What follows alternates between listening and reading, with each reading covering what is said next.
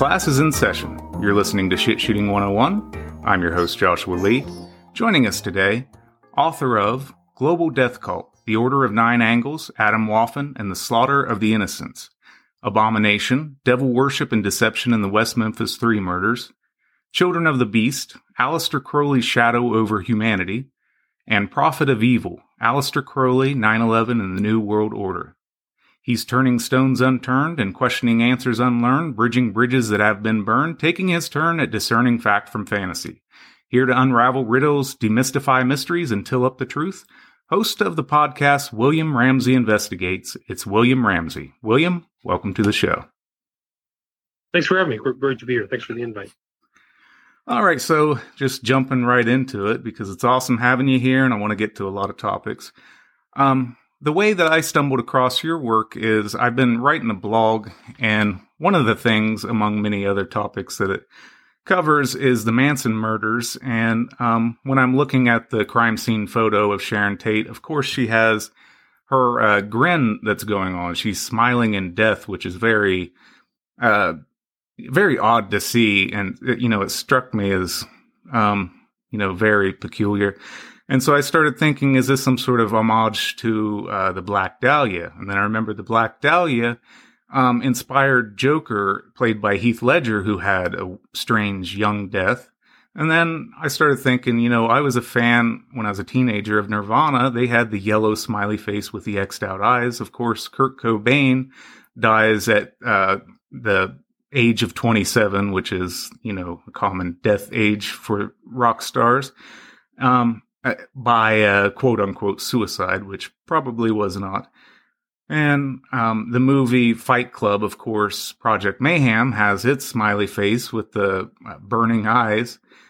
And then um, in that movie, uh, Meatloaf's character is the one that dies in uh, one of their um, Project Mayhem events. And of course, he has his weird COVID time death. so there's this link that I was noticing and I stumbled upon your work of the smiley face killers and I was like, wow, there really is something to this. There's something going on. So, uh, would you mind explaining to the folks out there, uh, what what is going on? Why what kind of message are they trying to send out with a smiley face related to these uh, strange deaths, these uh, inexplicable deaths, quite often, and um, how far back does this go as far as the symbolism? Well, that it got its name because the original investigators into these types of crimes, the phenomenon of young men disappearing out of bars late at night, only to be found later in water. The two people who investigated this phenomenon were Gilbertson and Gannon. Gannon was an LA uh, police officer, and Gilbertson is a professor of criminology. One is in, I think, Minnesota, the other in New York City both saw these same or si- similar crimes, uh, which they thought were not accidental. And I think they're right. And they noticed amongst these deaths, their first book was Case Studies in, in Forensic Drownings. They studied, had 14 cases. And in a significant number of those cases, maybe four or five, there was a symbol associated in some way with these disappearances and deaths, whether it was spray painted, on asphalt, whether it was showing up on somebody's headstone. And so that's how this phenomenon got its name, the smiley face killers. Nobody's really ever been caught as a person who's who's committed this specific crime. And I think it's kind of is a perfect crime because these young men disappear late at night when nobody's around, later to be found in water. So a lot of evidence is, is drawn away. And it make it makes initially the people think that it's a accidental drowning. But often what's actually consistent in all of these cases is nobody sees him go in the water. That's really very telling to me is that nobody says oh i saw him fall in and then he drowned. They just get found in water. So now it's kind of been going on like there's been like the year uh the original kind of one case that they had was in New York City in the late 90s. He was a college student at uh, one of the New, uh, one of the Manhattan uh, universities, but and now the the body count globally because these types of crimes are happening all over the world, is probably into three to 400, at least over the last two decades. So it's a different type of kind of criminality. It's inexplicable in a lot of ways, but it does the symbol, like you said at the intro, curiously, is not just associated with these types of crimes. It's all over common culture.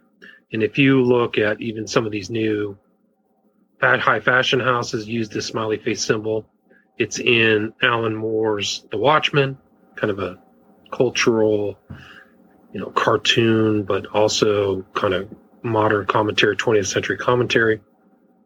Like you said in Fight Club, it's actually Palahniuk's book. Like it actually, his actually book ends with uh, Tyler Durden shooting himself in the face and making a smiley face.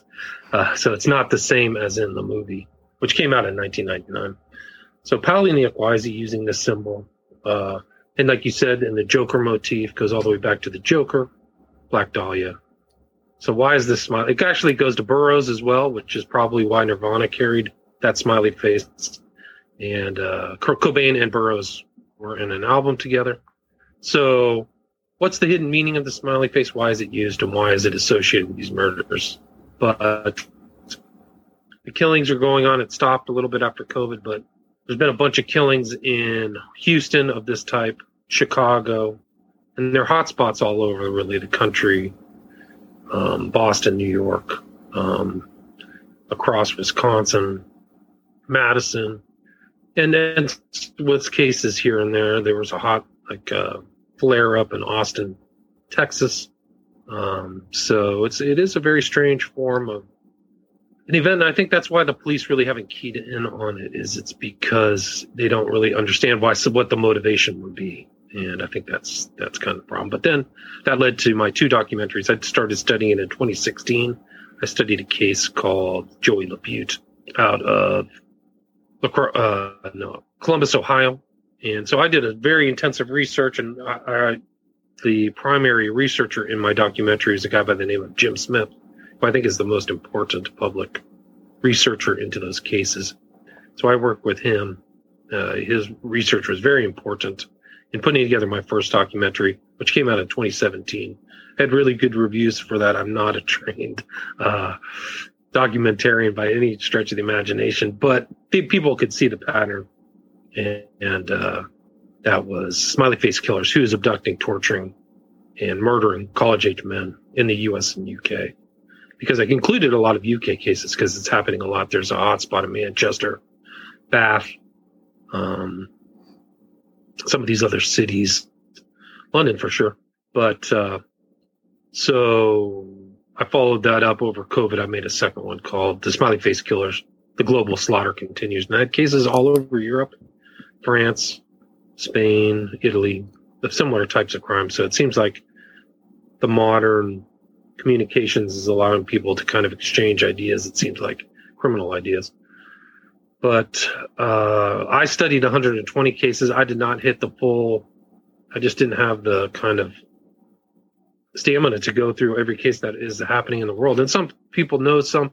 It's incredible because there's stuff Jim has studied that cases he didn't know. Um, and some so if people send me stuff uh, which is great being kind of like a public, semi public researcher. You kind of sink in with other people who are willing to do that research. So I've learned a lot about smiley face killers. It's still happening. It's definitely a murder to me. These are not kind of accidental drownings. They've been supposedly debunking these things, uh, not in a very successful way, in my my opinion. I mean, the problem is, is these are not standard drownings, and some of these bodies, when they find and do the autopsy, they don't have water in their lungs which is very telling. So they're not drowned. And they, they actually went back through. There's a famous case that I studied in Pittsburgh, PA. His name was Dakota uh, Dakota James. Fit. He was actually the swimmer, the lead, the captain of his swim team, supposedly drowned in the Ohio River, which is totally unbelievable. But that was a t- a term to be an accidental drowning. The family got a second opinion. This really guy's amazing person, Cyril Wecht, went and did second autopsy and found something that I could find, which were uh, rope burns around his neck, which weren't found in the initial autopsy. It was done by some guy from China, like a total joke. it's really embarrassing. I'm embarrassed for um, Pittsburgh authorities actually for hiring that guy. But um, yeah, so that was something. I mean, so there's a lot of sloppy um, law, law enforcement work, in my opinion, and a lot of uh, uh, wanting to shut these cases. There's an over preponderance of homosexuals, so maybe the police are kind of biased against really looking into these things. They don't really view them as like uh, worth police attention. So uh, there's a lot of reasons why it's not being solved. But I think some people have been caught doing similar type of crimes that might have been involved in this type of event. There was a guy in uh, Michigan. His name was Latunski, who was abducting people and taking them into well, at least one guy.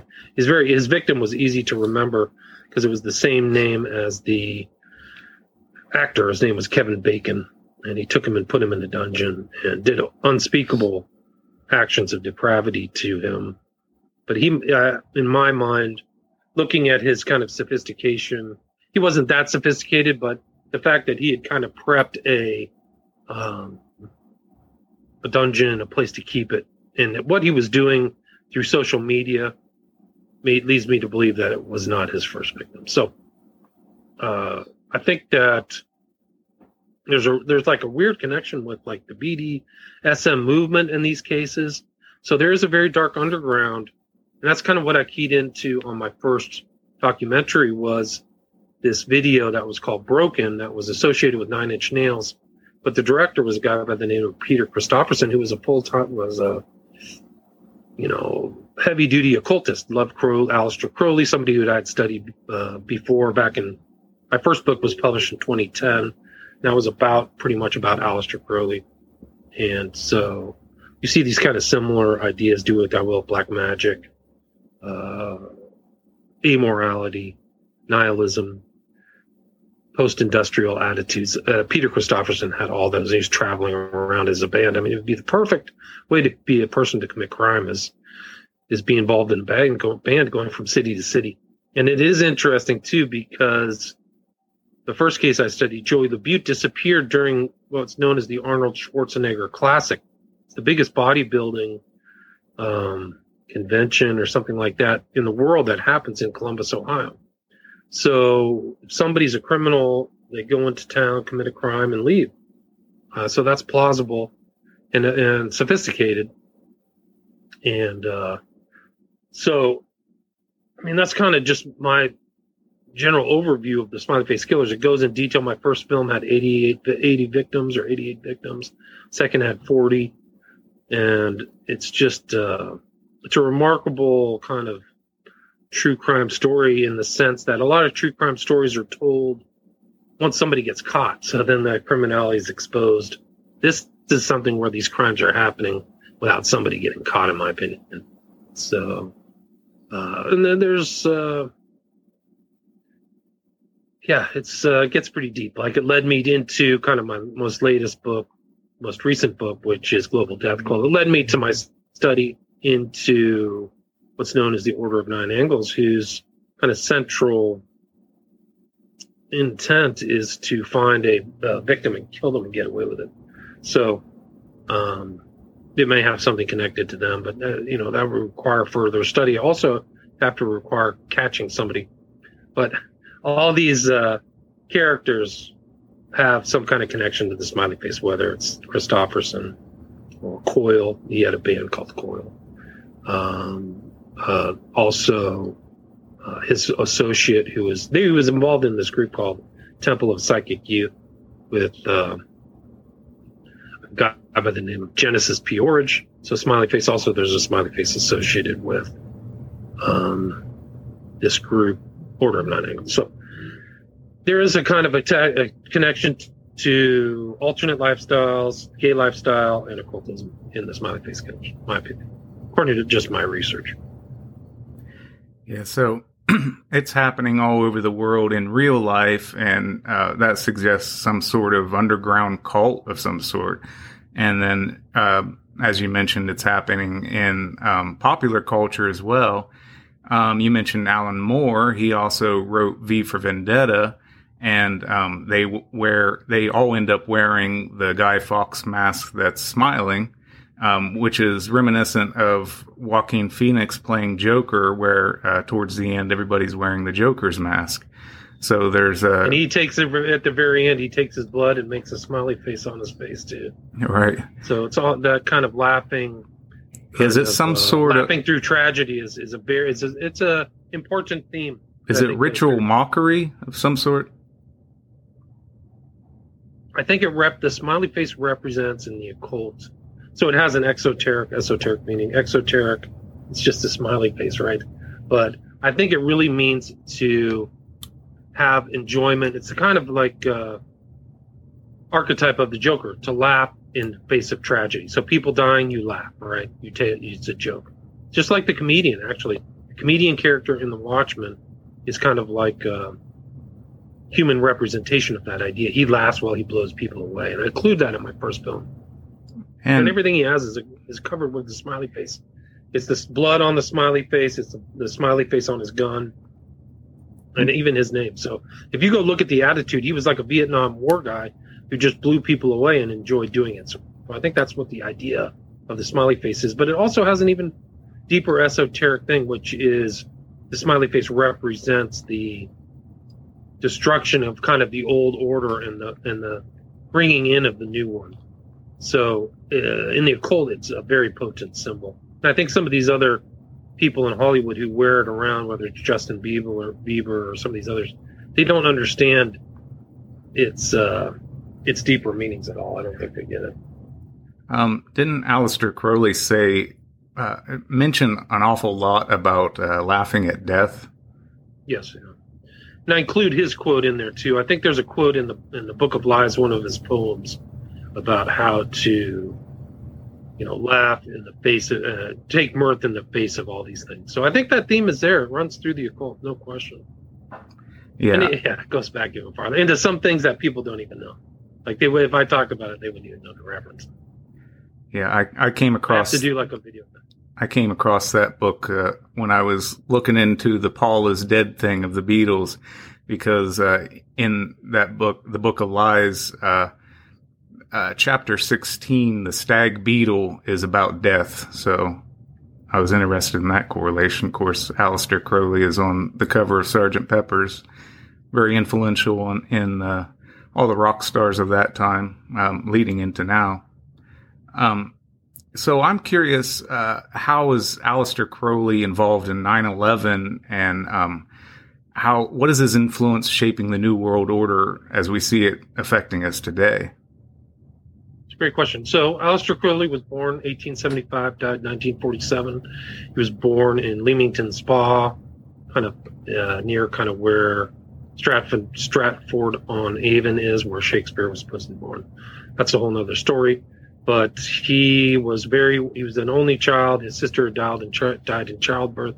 His family was wealthy. They were involved in brewing and selling food at pubs. So they had uh, independently welding. They were part of a kind of ex- they were called the exclusive brethren. They were a subset of the plymouth brethren by uh, darby if people know darby. He was kind of famous for dis- dispensationalism but he grew up, he went to Cambridge, well educated, but really dedicated his life to occultism. Really, he was he enjoyed poetry, mountain climbing, and occultism. That was really his thing from of his early age 20s. And uh, so he really set out to kind of create the, this kind of new world. He wanted to bring in the birth of the child. He wanted to, which he called the age of Horus. So it would be an aeonic change from this kind of Christian world that he represented, that he resented. He was a rebel against Christianity, and he wanted to create this new religion. He did create a new religion called Thelema, and aggregated as much uh, esoteric knowledge into that group as he could. He had traveled extensively through India, uh, Southeast Asia, and you know got a lot of knowledge about yoga, Buddhism, and so took all that back, and he supposedly had a big event in 1904 where he was dictated to. He had a received book called the Book of the Law. But I think really what attracted or attracts people to him in a variety of things, black magic, the concept of do it thou wilt, which he didn't invent. It actually goes back through the Hellfire clubs and back to uh, the author of Gargantua and Pantagruel. I can't remember his name. Who had this kind of uh, College of Thelema, College of the Will, and they say voudras is do what thou wilt, I think in French. So he integrated that and kind of expanded on that. And I think that the attraction of Crowley after he died in 1947, he left extensive amount of writing, and so people think that he was a person of encyclopedic knowledge and left an encyclopedia of work too. I don't know if anybody's done a great job of aggregating all of his written material. He certainly didn't do a good job of that. But I think that really what picked up in the 60s, Leary and all these rock bands you mentioned, is the kind of license, do thou wilt drugs, uh, um, magical experimentation, sexual uh, libertinism, and uh, really kind of being your own god. That was what Crowley said. His Liber 77 was Liber Oz, and he said, There's no God but man, and the slave shall serve. So he was also an elitist. So he's come came from a very class conscious, very you know rigid class system of late 19th century England. Well, right at the really the top of the British Empire prior to World War One, when Britain really, in a sense, ruled a lot of the earth. Sun never set on the British Empire. So I think his sensibilities were through that. He had it was a beneficiary of that too as a wealthy person, so it aided his travel through India and things like that. So he really thought that, you know, the peasants should remain peasants. So people say, "Oh, how did Crowley, invo- you know, influence 9/11?" If you look at 9/11 as, ma- as an act of magic or black magic, uh, the ideas of Crowley, he wasn't just. A lot of people who haven't studied the occult just call occultists dabblers it's kind of like a really superficial analysis. So Crowley, I always see the word dabbler. Crowley was not a dabbler. He was the opposite of that. He dedicated his whole life all the way to 47. Uh, and this was something that contradicted a lot of these kind of superficial, shallow researchers into Crowley, is that he really was dedicated, but he wanted political change too. He was, I was clearly an asset of the British Empire. Uh, from beginning of before MI5 or MI6, it was called this secret intelligence service. So he was probably an asset from right when he left college. And I think he wanted to make this change. So he wanted to, I mean, I think that there was political change. He had a political agenda. It was a satanic Luciferian agenda, but it was still political. And so 9 11 was 2001, right? So if you go back and look through Crowley's kind of thing and even the numbers of magic, the real primary number of Crowley's system is 11 and it comes out of the Golden Dawn. Was part of this magical fraternity of post Masonic. So people had already gone through all of the steps of Masonry and joined the Golden Dawn. And uh, he was there with other kind of luminaries, William Butler, Butler Yeats, and uh, some other famous actors. And he was well connected. He actually had a lot of friends in the kind of upper class there. Somerset Maugham, other people who are known, H. Uh, Fuller, so all these other characters, but 11 is very important. So if you look through the book of the law, it says there's no other, you shall know them by the number 11. Do what thou wilt shall be the whole of the laws, 11 letters, 11 syllables. The coming together of the pentagram and the hexagram is an 11, so you get a 5 and a 6, which is the macrocosm, microcosm. And then the number 11 is associated with a lot of darkness, according to people in the Golden Dawn.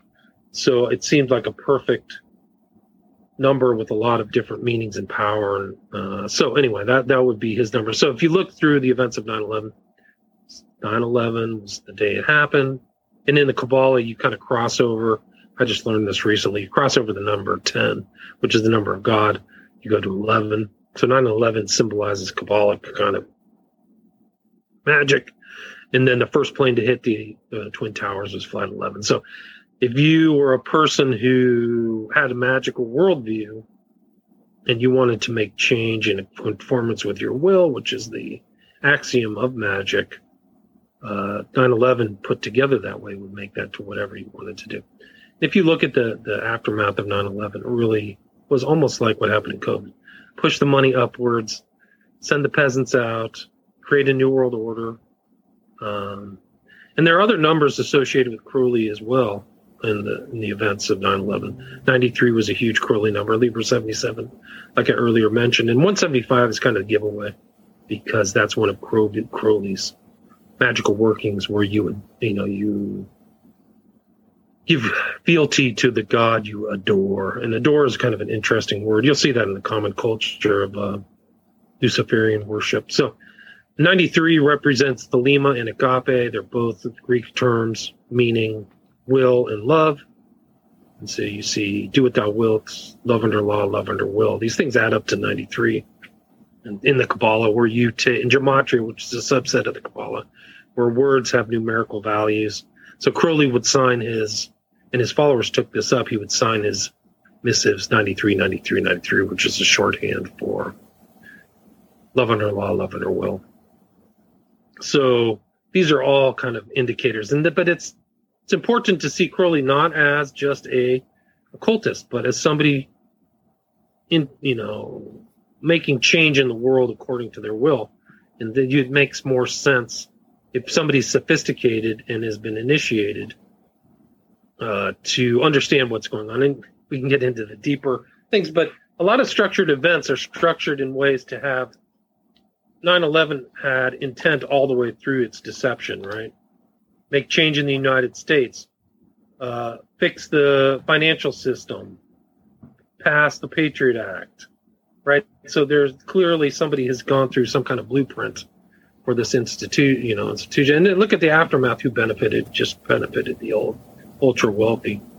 Uh, so it would be right in line with kind of Crowley's thinking. So I think that his ideas are still involved in the New World Order, and you see this in Davos right now it's just super like Davos is even like a rarefied element within a rarefied city, uh, country of Switzerland, where the super rich hang out and are making decisions for the rest of us. Because the slave shall serve; they must serve. You know, it's that's kind of the whole thing. And then I quote a lot of Crowley in my first book, The Prophet of Evil, where he talks about we shall give them the quiet wisdom of the cattle.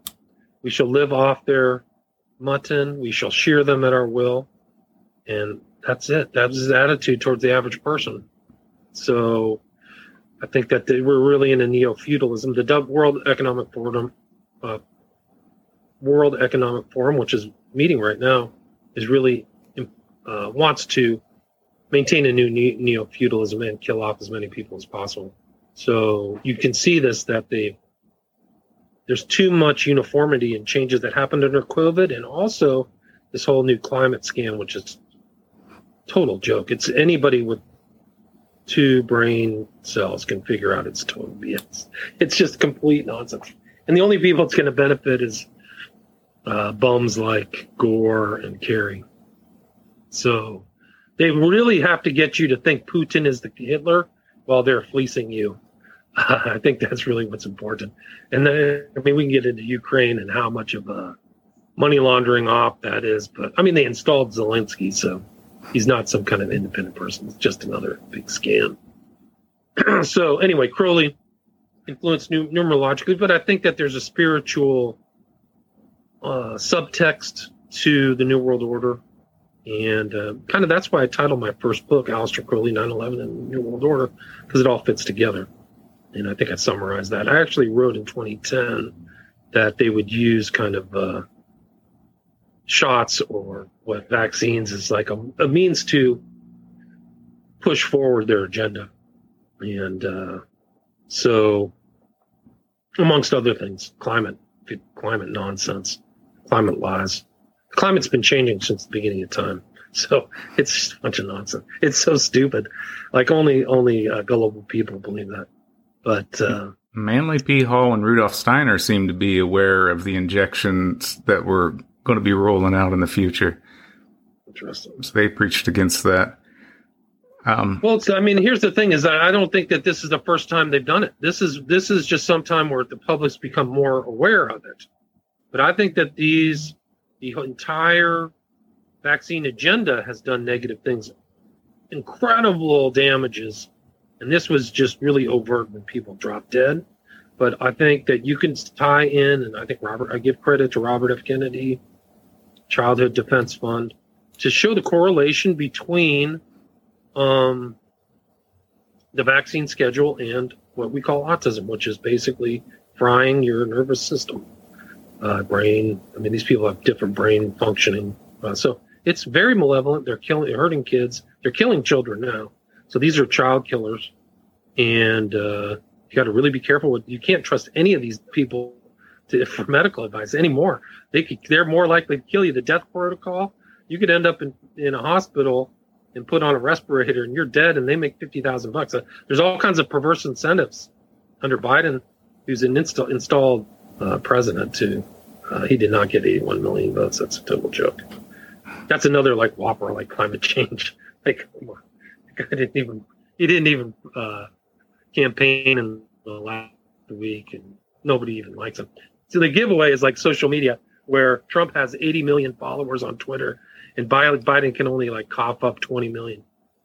So you're in kind of like the Wizard of Oz land, but uh, yeah, I think um, I, my point is is that the whole vaccine schedule is super dangerous, and, and, a lot of people have been hurt by that. So, and I think that's part of the, the larger, just one segment of the overarching agenda of depopulation and uh, total control. They really want. They, these are very greedy people who can't fill their coffers enough with enough money, and they want to. They like the they like the feudal system. They want they want you to be slaves and then kill you off. I think that's really kind of the final power trip is really not only to control people and mind rape them uh, through all kinds of mind control techniques and propaganda, but then kill them off. I think that's kind of that's where we're at is the the final end of like cults and stuff like that, where people manipulate people. They just kill whether it's Jim Jones or Marshall Applewhite, Wade or whatever his name was, Applewhite, is to uh, kill them off. So that's where we're at. Yeah. Um, speaking of smiling through death, that's what uh, Fauci and Gates does all the time. And then you mentioned Zelensky. He was a comedic actor, and he's smiling through all that death, smiling all the way to the bank. Um, so that Great. theme runs through there as well. Uh, Al- Aleister Crowley, uh, Crowley, always want to say Crowley because of Ozzy Osbourne's song, how he pronounces it. Uh, That's what I used to say. But uh, that's interesting. His uh, Crowley's poem, "The Winged Beetle," is his own poem that rhymes Crowley with holy. So mm. I think it's Crowley. Yeah. Crowley. Okay. I, yeah. Um, so he mentions uh, the Rosy Cross quite often. So he was a Rosicrucian, correct? Or one, among everything. many things, yeah. yeah. I don't think there was any occult order that he wasn't a part of. He said he went through Masonry. There's very little proof of his Masonic connections, but he said he went through it um, in Mexico City, OTO. These are kind of uh, Golden Dawn. He started his own thing, the AA but he was very well read and he understood a lot. He was an admirer of Blavatsky. He included one of her, I think it's kind of like The Voice in the Silence, one of her books in his corpus. Now, now why did he that. accuse her of being Jack the Ripper at one point? I don't think he did. I don't. I don't. I never I, came across that. I read that somewhere. Uh, he said that she was the one that was abducting people for some of her uh, ritual sacrifices. No, I missed that. I, I do know that he had. Um, he said he had the ties that the Ripper had, so he had something he stated direct ties to Jack the Ripper mm. in his kind of belongings. But I don't know if the timing is right. When was the Ripper? Wasn't it in 19, uh, 1880s? Is that right? I'm not exactly certain. I can't even remember the source that I read it from, so it might not have been uh, very reliable but you never know. I mean, I'd have to go back and look, but I've I've done a substantial amount of reading on Crowley, his original texts, his biography. Um, so uh, I, I never, I don't recall any of that. Any any connection between him stating a connection between Blavatsky and uh, Ripper. Right. Um, well, they they've accused everybody of being Jack the Ripper. Uh, I think I was accused yeah, so at one point. Or was 1888? Yeah, 1888. Okay. Um, so uh, the Rosicrucians, uh, that's where a lot of our uh, transhumanism comes from. Um, they had the belief that they wanted to um, uh, to extract the soul from the body and place it in machinery so that it could be immortal. Um, and I see uh, Rosie, I see the Rosy Cross come up in a lot of our false flag events. Um, well, of course, I could cheat and say Red Cross is symbolic of that, but that does crop up in some very weird uh, patterns as well. Um, and you'll see rose symbolism quite often. And course, Rosicrucianism goes back to Francis Bacon, um, who may have been the real Shakespeare. I think uh, it, it was uh, ghost writers by committee myself. Yeah, me too. I think yeah, I think the best I did uh, show was Robert Alexander. The Hidden Life is best, and I think that the King supported Bacon. Bacon got a group like the Invisible College, and they had themes, and they put it together, and he you know, made sure everything made sense at the end of the day and just put them out there to kind of enrich the uh, British Empire and in kind of uh, as uh, counterweight toward the, the intellectual heft of France. So I think that was really the intent. And then play it off on this front guy, Shakespeare. You know, Athena shakes her spirits. It's like too uh, remarkable to have this kind of classical tie-in and then the guy's name and there's very little known about who William Shakespeare is. It's just his stamp on, uh, you know, a bunch of paper. So I, I, think that, I think it was written by committee, just like you said, but with with the assent and oversight of the the crown, and supported it. So they might have paid for it, or just made sure that things were set aside and got the best of everybody at the time, and then they just said, "Make it note of silence," and we're putting this out, and that was it. And John Dee's name is wrapped up in that, and he was like a Crowley before Crowley. Agreed. He was really he was much like him, a scryer, and Crowley did a lot of his stuff. He actually scried and did the aethers just like Dee did. Uh, he had it was Dee and, and Kelly, and Crowley had this guy Neuburg, and they went to Algeria in a place called Bou Saâda and did a bunch of stuff. And did all the aethers, and there's actually recordings of Crowley doing these aethers, you know, and using the Enochian magic. So uh, there's this theme that runs from clear back then of these um, these agents that are occultists, and they're manipulating uh, the world stage in a very Shakespearean way. Um, do you see anybody that you would point to and say they remind you of Crowley and his work today? Well, I think or did they go there's a, in hiding? I think. Well, there's some that are obviously uh, kind of public, right? Who know? Like I've done studies on the West Memphis Three, Damien Echols Clearly, he admires Crowley. Probably sees himself as an heir of Crowley. A lot of the higher kind of occultists want to carry on the tradition, whether it's Leary or anything, or L. Ron Hubbard or things like that. So that's not that unusual. Um, so I think that he's really a public one. I think some of these intel operations are done by kind of black magician type people. And I think that it's interesting because they use in intel they use the term cold or magical practice. So these are operations. So I think that it's no surprise that there's an overlap or double helix of occultism within Intel. A lot of these Intel guys have gone through Skull and Bones or one of these other secret societies at Yale or Masons, a lot of Masons. So I think that uh, the tradition, kind of like like carrying on Crowley's tradition, is is not unusual with some of these politics politicians. Yeah. Um, one subject that I wanted to move on to. It's uh, something that I didn't really look at at the time, and I need to get caught up on it. Even though um, everybody else has seemed to move to have moved away from it, except for you, uh, the Balenciaga scandal. Um, because I heard you discussing that on your podcast. Um, so was it uh, did it just start with that one ad campaign or was there anything that occurred before that is it still occurring now because nobody's talking about really, it anymore yeah it's a good question i think that just kind of the balenciaga shocked people because there were little children in there i think that's really the most shocking thing is the kids in the BDSM. And a lot of people said it was pedophilia, which I think is correct. But I, in my title, it was Balenciaga. It's not just pedophilia; it's Satanism. You can see all of the symbols of Satanism, satanic practice, and occultism throughout a lot of those pictures.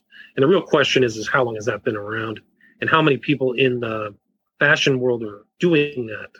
And I think that Balenciaga is just one who got caught, but you can see these other big fashion houses and some of these other designers, they're getting ideas from each other. So do you see the same kind of, in, uh, they're very dark, very dark stuff. Like you see Abramović pop up. A guy was in Balenciaga, which is incredible. Both Genesis P. Orridge and Michael Aquino showed up in some of their social media.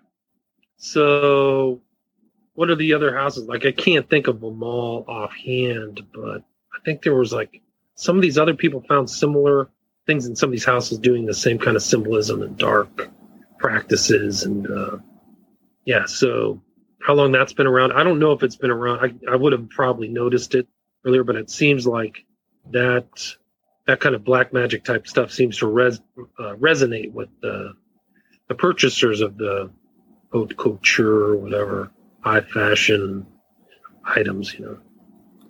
Um. So and, and Kanye West and his wife are just neck deep in all that stuff too. So what is that about? Or ex-wife. Oh, is there uh, some sort of occultic symbolism to the black thing they're wearing over their faces? I don't know. I don't know if just that, but there's some of that stuff looks very similar to magical cloaks that I've seen. I've saw that Forbes Men guy and I've seen overlaps between heavy duty neo pagan stuff and the stuff that they're putting into his stuff, his material.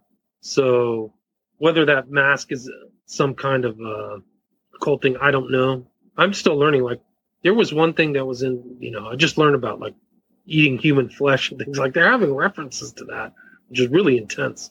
Um, but I don't. Some of the specifics didn't come up, but I saw the smiley face. I saw the crow, which is symbol of magic.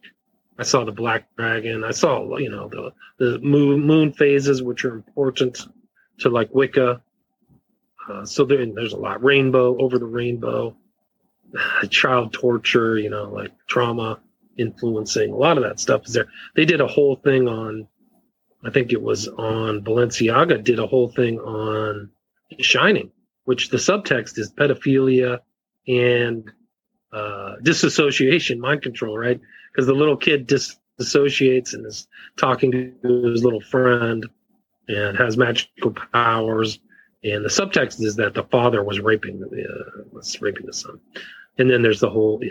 There's a lot of stuff in that movie too. Like uh, and it goes to show how how astute Kubrick was.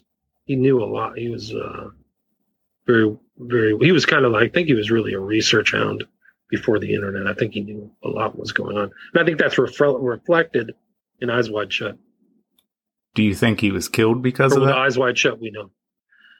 It's a good question. He was not a spring chicken, and I think that was the longest shoot of any film. So he had been shooting that for like a year. He thought it was his best film, so it wouldn't surprise me that he just got worn out and died depart, fail. That's what happens, you know. You get worn out on these long shoots, exhausting shoots. So maybe that's a good alibi, though. sure, it is. And the missing scene. Is, yeah, the missing scenes. I think that you know the story is he showed it to execs, they freaked out, and then they re-edited it, and then he died. I think he died like within five a week of showing his cut to the execs. So, you know, it wouldn't be the first time these execs, execs went ballistic. Uh, I did a whole thing on a guy who actually knew Crowley too. This movie performance, they went ballistic. And his career kind of got uh, derailed and stuff like that. His name was, um, oh gosh, I can't remember right now, but he literally actually sat on Crowley's knee. So his, his dad knew Crowley personally as a friend. I wrote a bio about him. But uh, yeah, I don't know. I don't know. I can't. I think he died. I think Kubrick died at 72, so he wasn't like you know, wasn't young. Yeah, he didn't seem to keep himself in the best shape either. He's a smoker. He's a chain smoker. You know, You could just look at these old pictures of himself. He did not look healthy. He had dark bags under his eyes. I mean, so when did uh, Kim Kardashian and Kanye get involved with Balenciaga? Was that around the same time as the scandal or after? There is there Kanye West is showing clothes. Kanye has kind of like a high fashion sensibility. His lines and yay and all that stuff, Yeezy. So I think he does a lot of that stuff himself. He has his own high fashion lines. But he I have a video of him in like August of 20 or August or September of 2022 showing fashion in a Balenciaga show. So he wasn't he this is fairly recent. This is before you know he started you know talking s about Jews, but uh, so he was in there. There's pictures of him with other uh, other fashion designers. This guy Tedeschi, whose whose hero is Abramović. So she keeps popping up all over the place. Um, but he knows he's much more astute in the occult than he likes to. He had this Christian change, but at one point he was deep in that stuff with Jay Z and hanging out with uh, Alejandro Jodorowsky. Donald Cammell is the guy's name who I forgot, who was the director and writer of the performance. Pretty much a stone cold occultist. But you can look up some of these names. Like you keep, it's incredible how many. I wrote a book in 2014 titled Children of the Beast, and I included all these people who were influenced by Crowley. And some of them, it was uh, I talked about Genesis P-Orridge, and I talked about Alejandro Jodorowsky, and I talked about uh, some of these other characters, and and there they are. They all show up in this fashion world. It's so crazy. So and then Alejandro Jodorowsky writes about drinking human blood and liking it. Like that's the kind of person he was, and he was into alchemy and things like that. He actually officiated the wedding of Marilyn Manson. So these guys are heavy, and that's he's hanging out with uh, Kanye West. You'll see them together. Sometimes he's uh, there's pictures of him and his wife wearing black and white, so it's alchemical, right? And you'll see that in the Balenciaga pictures as well. So they're manifesting these kind of uh, you know oppositional colors and things like that intentionally, I think. So, uh, Satanism involving children. Um, I can't go down this route without bringing up Pizzagate because uh, that still hasn't been investigated, still hasn't been resolved, and nobody wants to talk about it anymore. Um, even a lot of people in the conspiracy community are saying that it was a Republican smear campaign or that'd be the most elaborate smear campaign in the history of smear campaigns times a million. Um, and you know they'll say that it's uh, a psyop. Well, yeah, it's a psyop. The psyop was the cover up. The psyop was uh, the damage control once that got released, in my opinion. Um, so, what are your opinions on Pizzagate, and what is the deal with the pizza symbolism? Does that have any ties to the occult? Because um, wasn't the pizza on one of the Illuminati cards? Yes, it was. I think it was a deep uh, child pedophilia symbol. I think it was involved with that and hot dogs and all these things that people on that side knew. Ping pong as well, which has a tie to Kubrick, and these guys use the ping pong term. Uh, so Comet Ping Pong, right? And which had the outside, it had the black and white, just like I was talking about, uh, black and white alchemical moons, so there's a lot of sketchy stuff. But if, if that was supposedly a right wing smear, these guys set themselves up on their Instagram accounts by saying super suspicious stuff and really suspicious uh, pictures of kids being taped up and weird pictures of people in like ritual stuff. And then you looked into James Alefantis and his sketchy background. He was one of the top 50 most powerful people in DC running a pizza restaurant. Like, how does that compute? Like, oh, Joe Joe Blow is making pizzas, and he's also so he was networked, in my opinion. His best, his uh, gay lover was this guy Brock from Media Matters, who's still important. They're just like a like a Rottweiler of the left going after people. So I think that there's damage control, just like you said. And they brought up, I mean, really what people did is they looked through the Podesta emails which led back to the spirit cooking of Abramović, and then it led to Comet Ping Pong. So it went through what it looks like Seth Rich to Podesta to this this suspicious activity of a bunch of it wasn't like a Christian get together, that's for sure, of like weird bands and weird people with weird symbolism at Comet Ping Pong as a kind of a nexus point.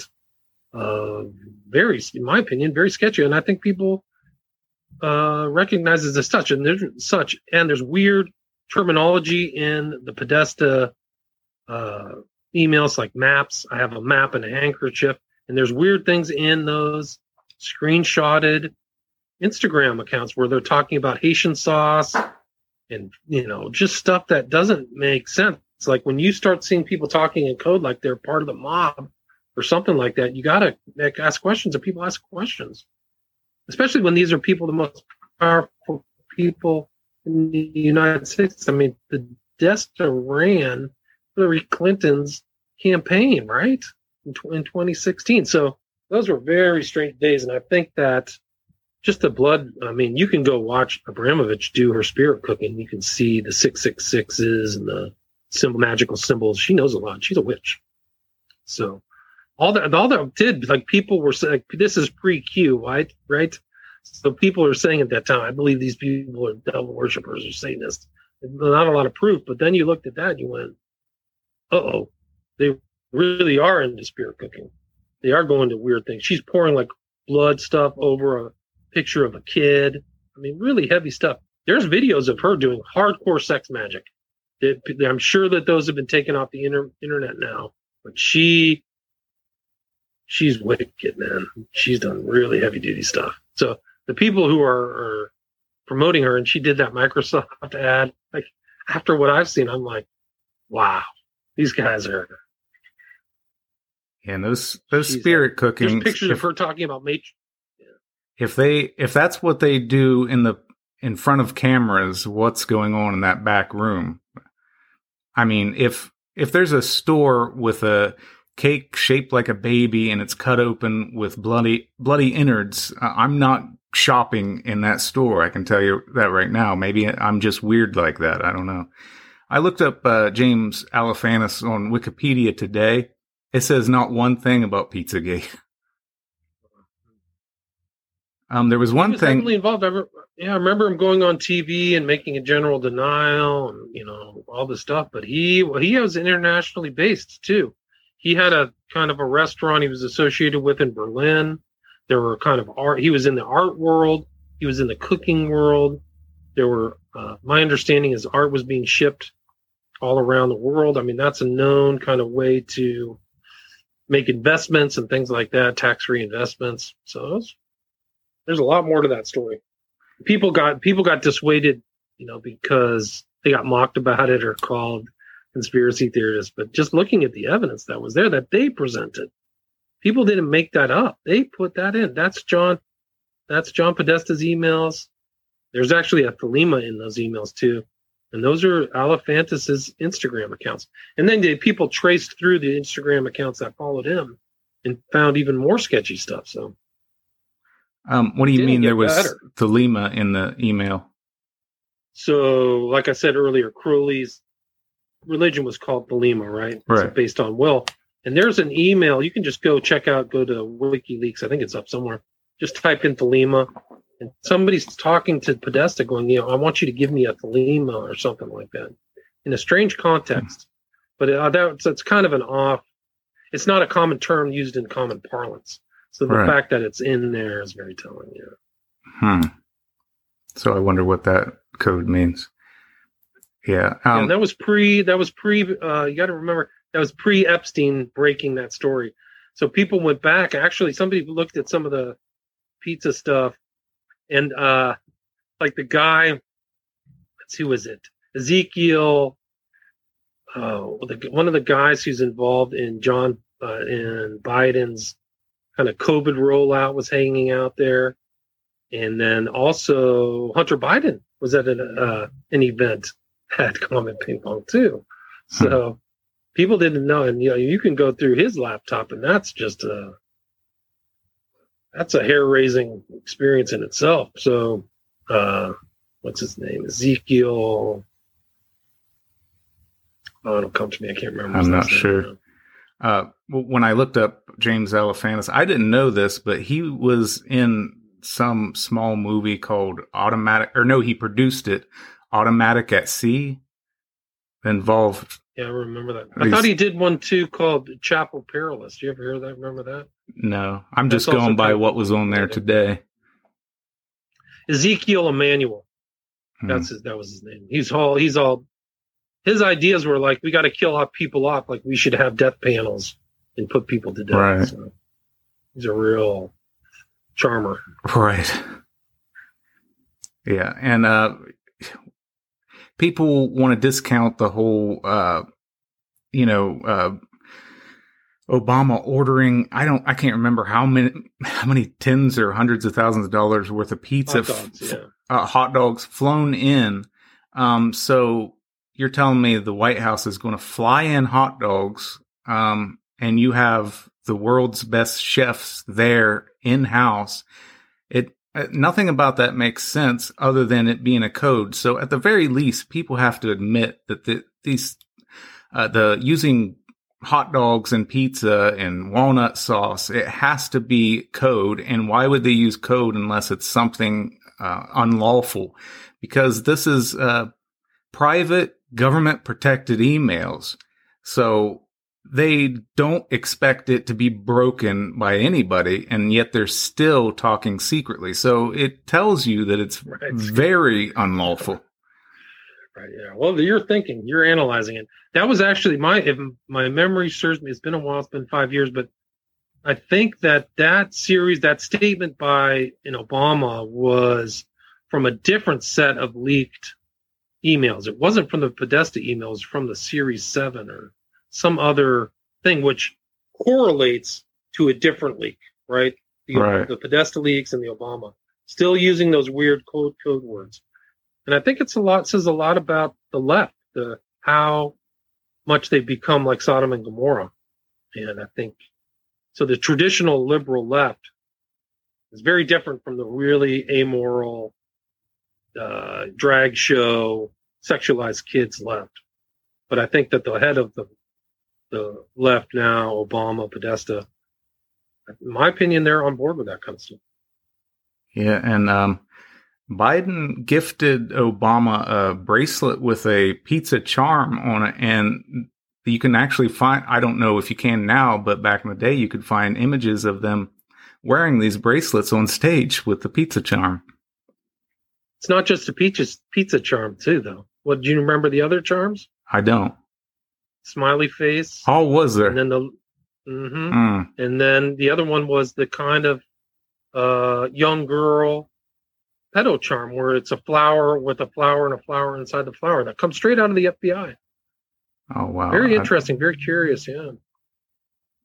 I heard somebody say recently that it's not on the FBI's website. I don't know if they've taken it down, but I know it was because I looked it up when I first heard it. It was right there on the FBI's website. So they probably it was. taken that down, but um, it's probably not relevant now because they would have changed all their code words by now. I would assume uh, because uh, you know it was pizza, and now you look at um, there i was uh doing a blog and it took me all over the place because i went down a million different rabbit holes but i found out and people may know this but i didn't know it at the time that there's such a thing as these grown men who watch uh the show my little ponies and they're obsessed with it they call themselves bronies and then uh the like uh, the direct or not directors but producers uh have been in trouble for pedophilia. One of them, um, and then there's one new newer show of My Little Pony where uh, I don't know if it was the the artist that was in charge of it that she's uh, involved in Satanism and stuff, and she's doing a children's program, and there's all this uh, pedophilia stuff uh, encircling that. So it just seems like it just uh, bounces from one thing to the next and Yeah. So if it's not pizza now, it's going to be something because we're not really taking these people down. And if, if everybody just, uh, takes uh, the media bait and says you're a crazy conspiracy theorist for even looking into this, then uh, we'll never get to the bottom of it. Almost all those people in the mass media are people who are friends with these type of people. Exactly. So, yeah, there's no reason to watch anybody on TV. I mean, at this point, it's they're just it's pure mind control, pop, propaganda, weaponized news, or just no. There's no. It's not even worth commenting. They're deliberately deceiving, lying people, omitting facts that could save their lives. Literally, I mean, you can see that through COVID. The fact that they were manipulated by outside forces into making people take an unnecessary shot instead of taking ivermectin or hydroxychloroquine tells you everything. They want you dead. They're literally your enemy inside your country. You don't have, I mean, the notion that we have enemies outside the U.S. is preposterous considering how many able people are inside the U.S. now.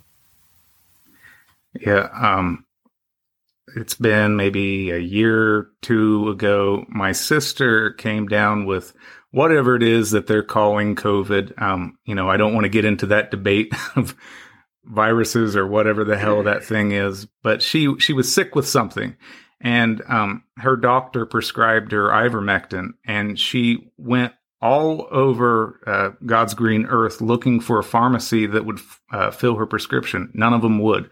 They all tried to talk her into getting it changed to remdesivir, and wow, yeah, wow. of course she was smart enough not to do that. Thank God. It's a killer. Remdesivir. They knew they know remdesivir kills like half the people and leaves them injured or wounded, or you have your your uh, kidneys no longer function.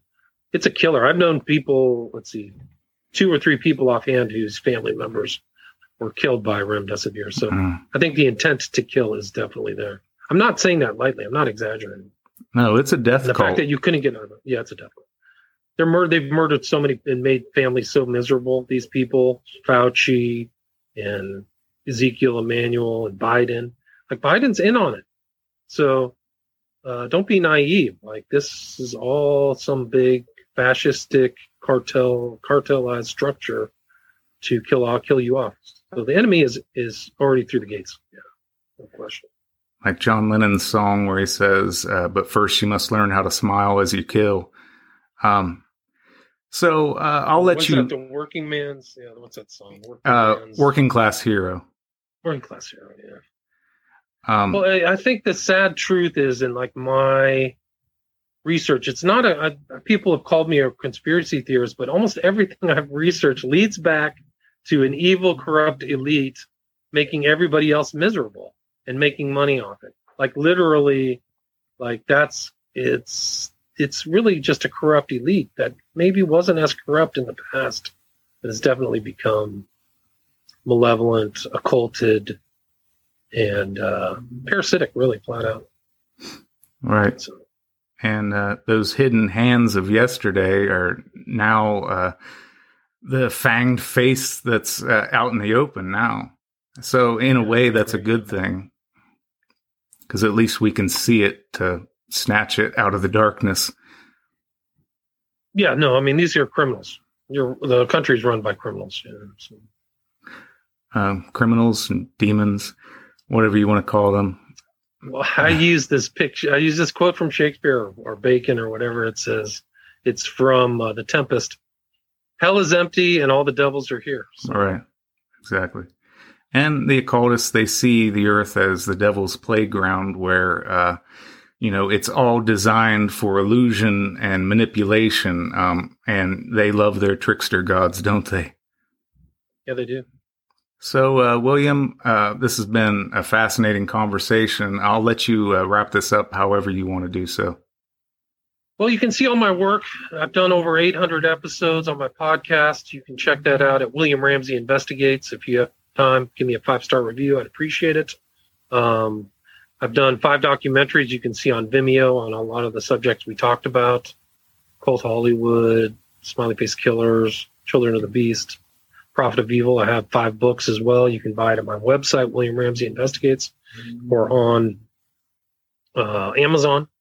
And I'm still just kind of researching, and I've done I think I've done 28 shows on the bioweapon. So you can watch all of them at my Rokfin channel on William Ramsey. All right, William. Well, I love the podcast. I love the work you're doing, the documentaries, the books. Uh, great stuff. Keep doing what you're doing. And uh, thanks great, for coming you. on. Josh, great. Thanks for having me. Thanks for the invite. All right, you take care. All right, you too.